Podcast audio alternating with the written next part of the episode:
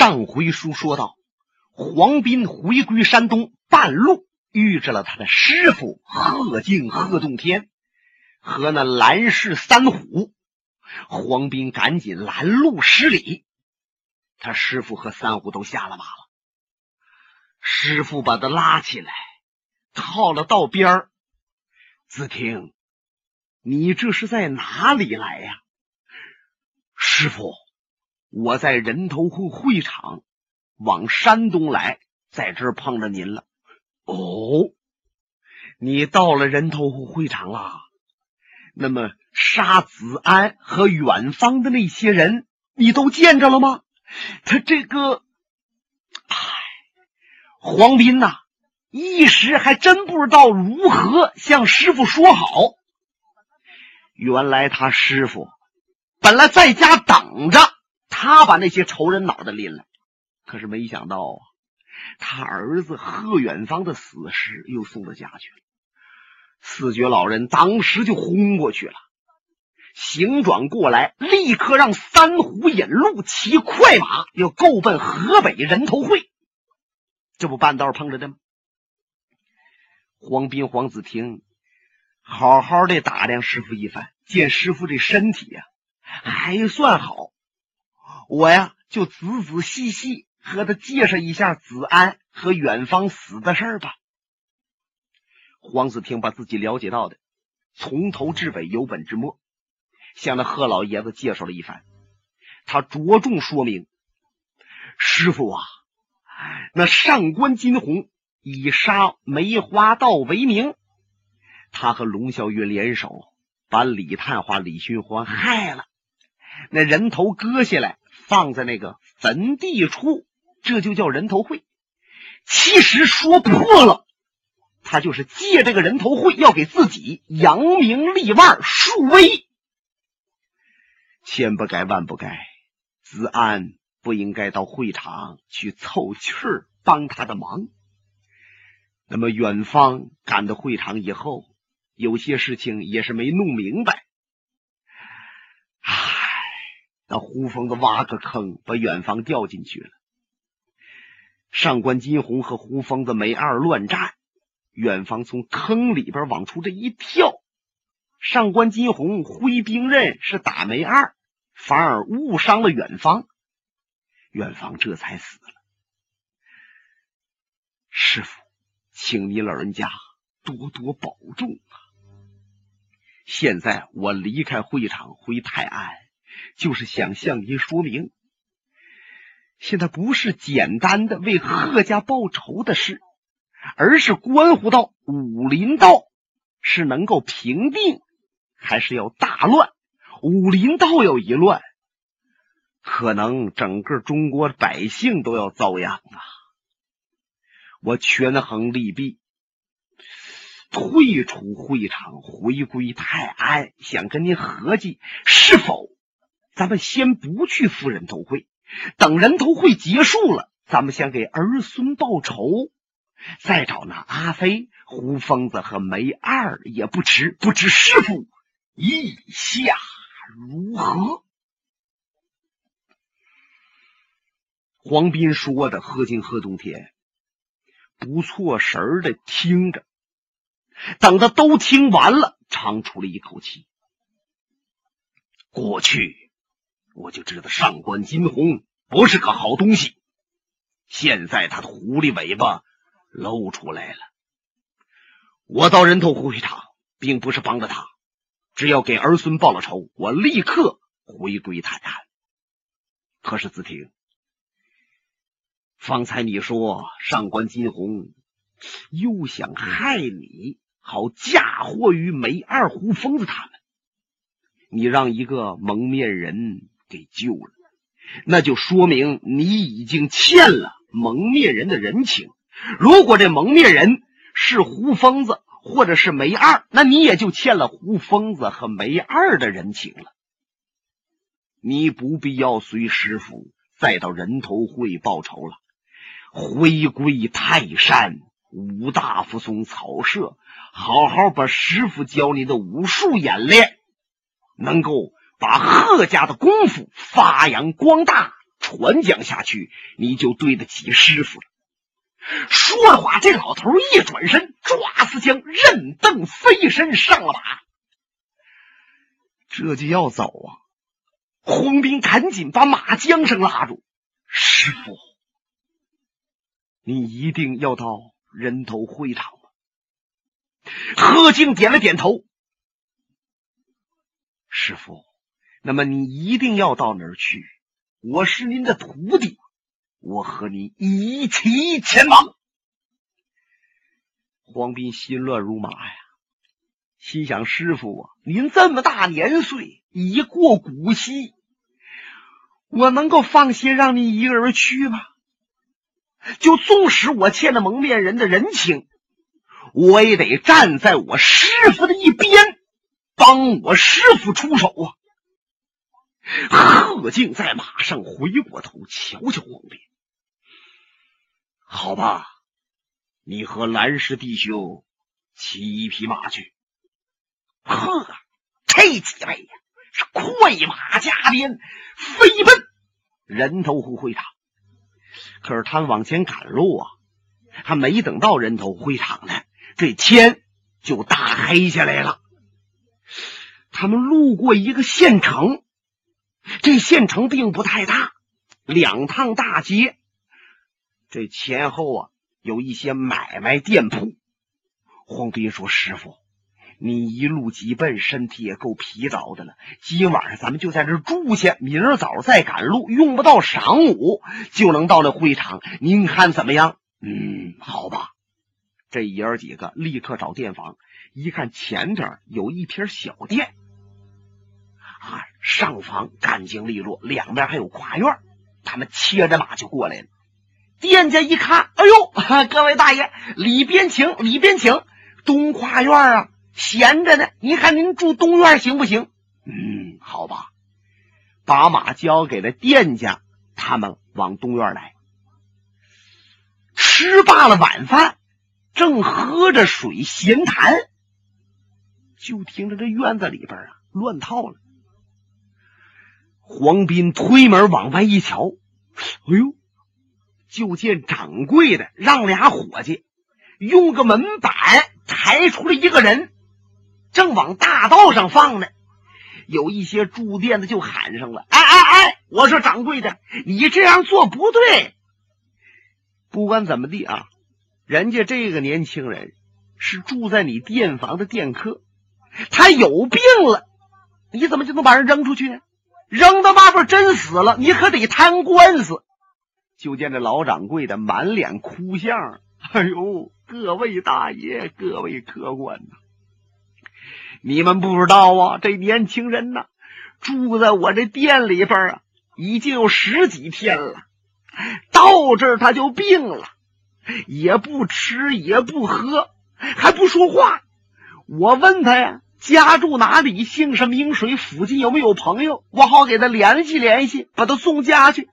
可是他也不做声啊，开始扔给我们二两银子，可是过后他就没钱了。你说，我告诉伙计给他抓那几副药，他搁这儿又住啊，这这这这一切，你说怎么办？这都没什么。如果说他真要死在我的屋里边，我这店不就得黄了吗？大家可看着点啊，可不是我害的他。现在我这门板也不要了，把他抬大道上。哪位如果有钱？哪位发善心能够救救他？呃，那就拜托大家了啊啊啊！说着话，这位是连连施礼。黄斌跨步就过来了。哎，掌柜的啊啊！哎呦啊！这位英雄，他仰脸瞧黄斌。黄斌身高满丈，腿儿也大。掌柜的啊，这年轻人是在你店房住店的店客啊？正是。你把他抬出去不对，他这个黄斌伸手从怀里边就摸出了一块元宝，四五十两啊，放到掌柜的手里边去了。本来掌柜的呲牙咧嘴的，还要哭哭求呢。一瞧这块银子，那脸啊是从下壳开始往上变化。刚开始那满脸都哭相，现在那笑意从下面就升上来了。看来大部分做买卖的那眼睛都是随着这银子大小而变化。哈哈哈！哎呦，大爷，您可真是挥金似土，济困扶危呀！不过您给我这么多银子，那我……哎，不要多想别的，赶快把这年轻人抬回来，好好找郎中看看。你要能把他治好了，是你积德了。这块银子，你要觉得不够，我呀再给你拿一块。啊，不不不不不，大爷有这块银子呀，我就可以请得起郎中给他看病。好了，我说赶快把把这小伙抬起来，抬起来。贺敬、贺洞天也出来了，冲黄斌点点头，心想：我这徒弟呀，就是心眼好使，也就是这一点，使得我特别的疼爱他。愿意把我那些绝招啊都教给他。把这年轻人往里边一抬的时候，贺静看出来了。哎呦，这年轻人是个练武术的。别看现在他的瘦的皮包骨了，可是那太阳穴壮着，腮帮子鼓着，显着内功很深湛呐。哎，一个年轻人是练家子，怎么病到这种程度啊？这怎么回事？贺静他们哪里知道，这年轻人不是别人，正是李寻欢的小老弟儿阿飞。阿飞这么病啊，那都是让林仙儿给折腾的，三番五次他刺激阿飞，阿飞差点没死了，最后爬的这个地方。现在阿飞被人又抬进去了。虽然他迷迷糊糊的，可是眼前发生的事情他都听到了，而且往里边一抬的时候，他睁眼看了一下贺静与黄斌。不过他们都不认识啊。贺静、黄斌真要知道这就是阿飞，这就是他们想杀掉那阿飞，可能他们就不会帮阿飞了。阿飞被抬进去不提，贺静、贺中天叹息了半晌。这才回到自己的跨院，一夜无话。第二天早晨，爷儿几个骑快马，够奔人头会场。黄斌用手一指：“师傅，再有五里多地，那坟地就到了，会场就设在前边。”哦，贺静勒住了马，手搭凉棚往前观看。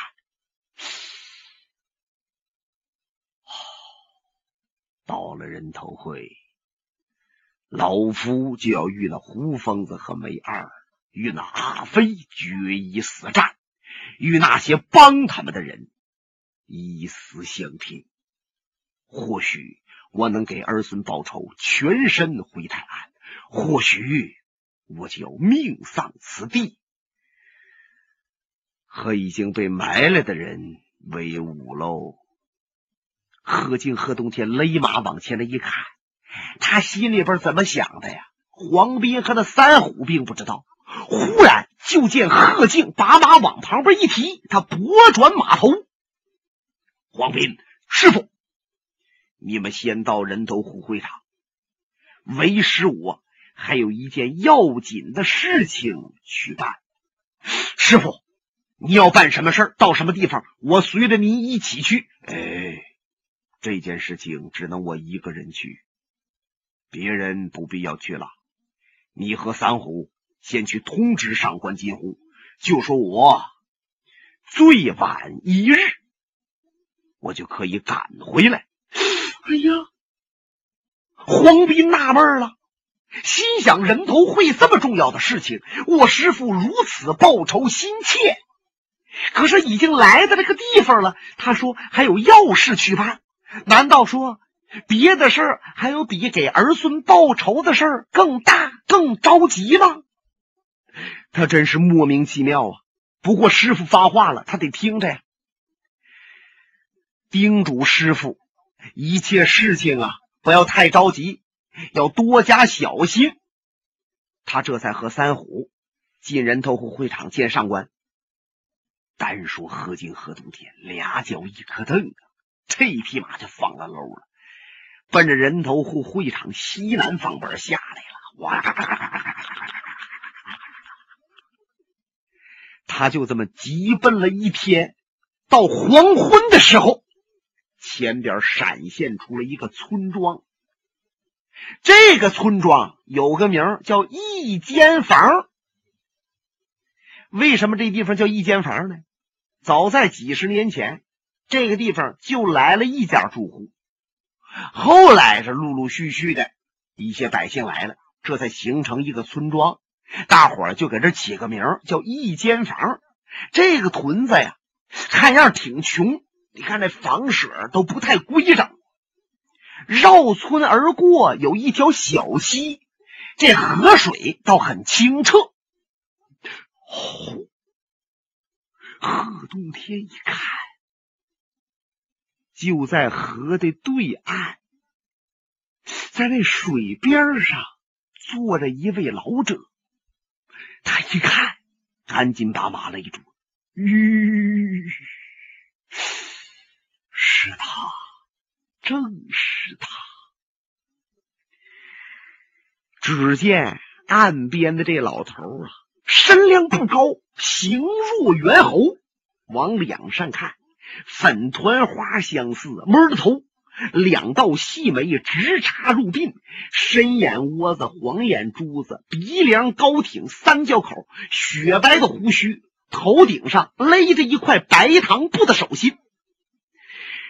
这个外表啊，就好像乡下的一个老头，可是仔细看是精气十足，双目如电。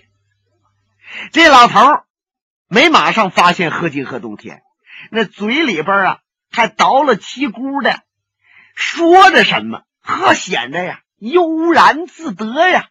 就听他说：“依山傍水，房树间，我是行也安然，坐也安然。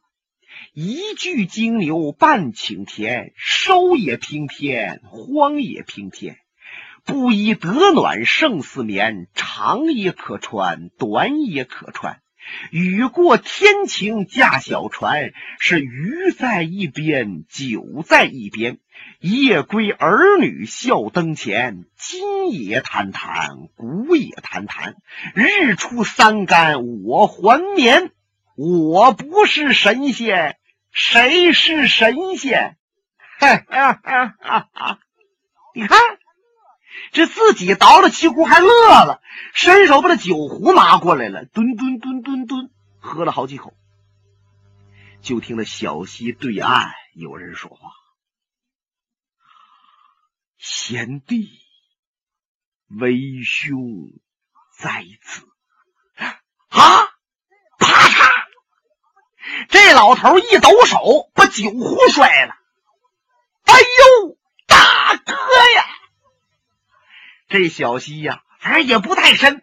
这老爷子是噼里扑通、噼里扑通，没顺桥那边走，直接趟水就过来了，来到贺静的跟前，翻身跪倒：“大哥，大哥，哪阵风把您给刮来了？您打哪儿来呀？”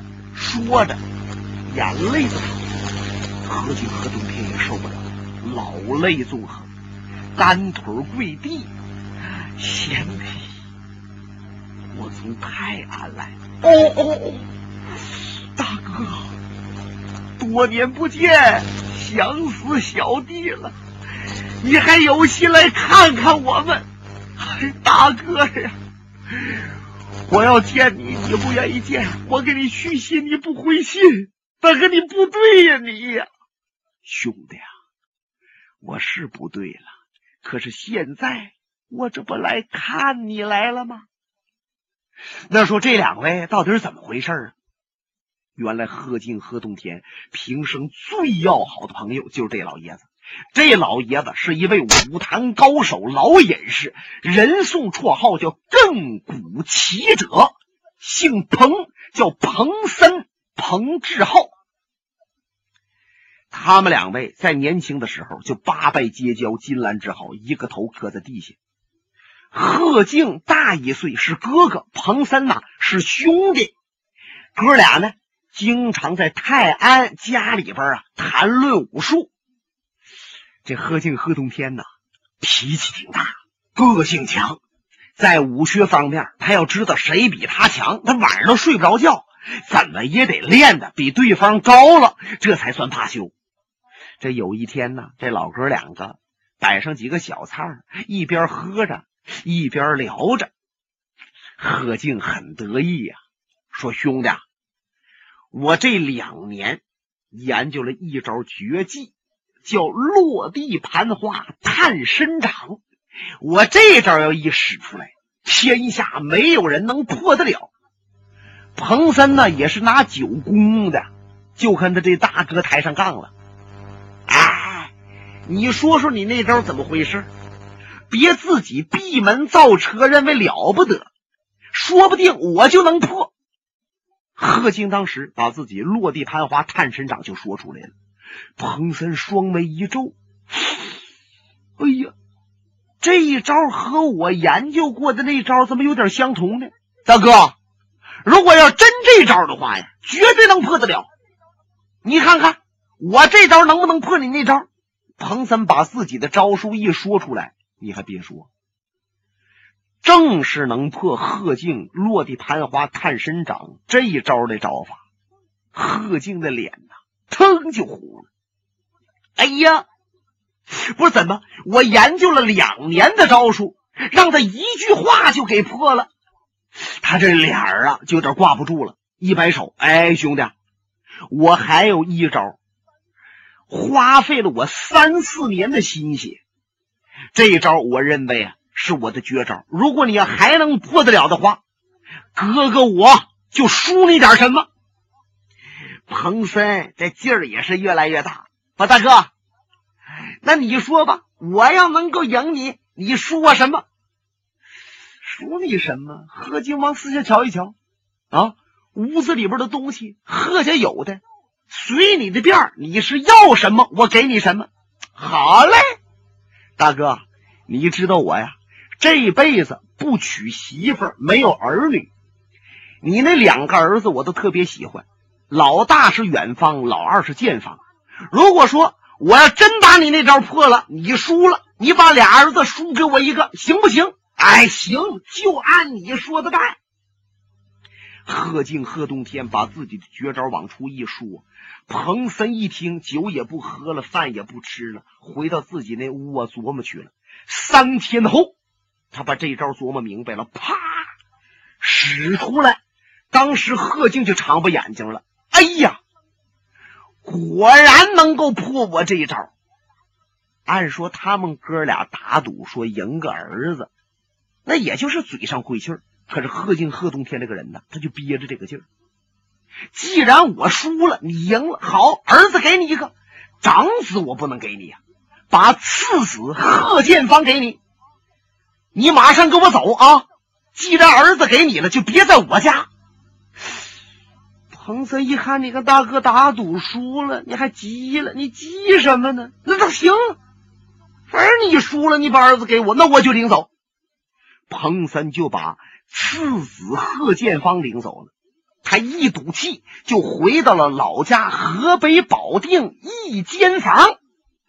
光阴迅速，日月如梭，转眼几十年过去，贺建芳娶妻生子，那儿子长大成人，都娶了媳妇了。现在就在一间房老贺家成个大家主了。那么贺敬、贺冬天，因为死了泰安城这面的儿子和孙子，他就自然而然的想到了一间房这面的子孙。几十年不见面的老朋友，他这才前来相见。这正是山雨欲来风满楼，弟兄联手报家仇。本节目由哈尔滨大地评书艺术研究所研究录制。刚才播送的是长篇评书《多情剑客无情剑》。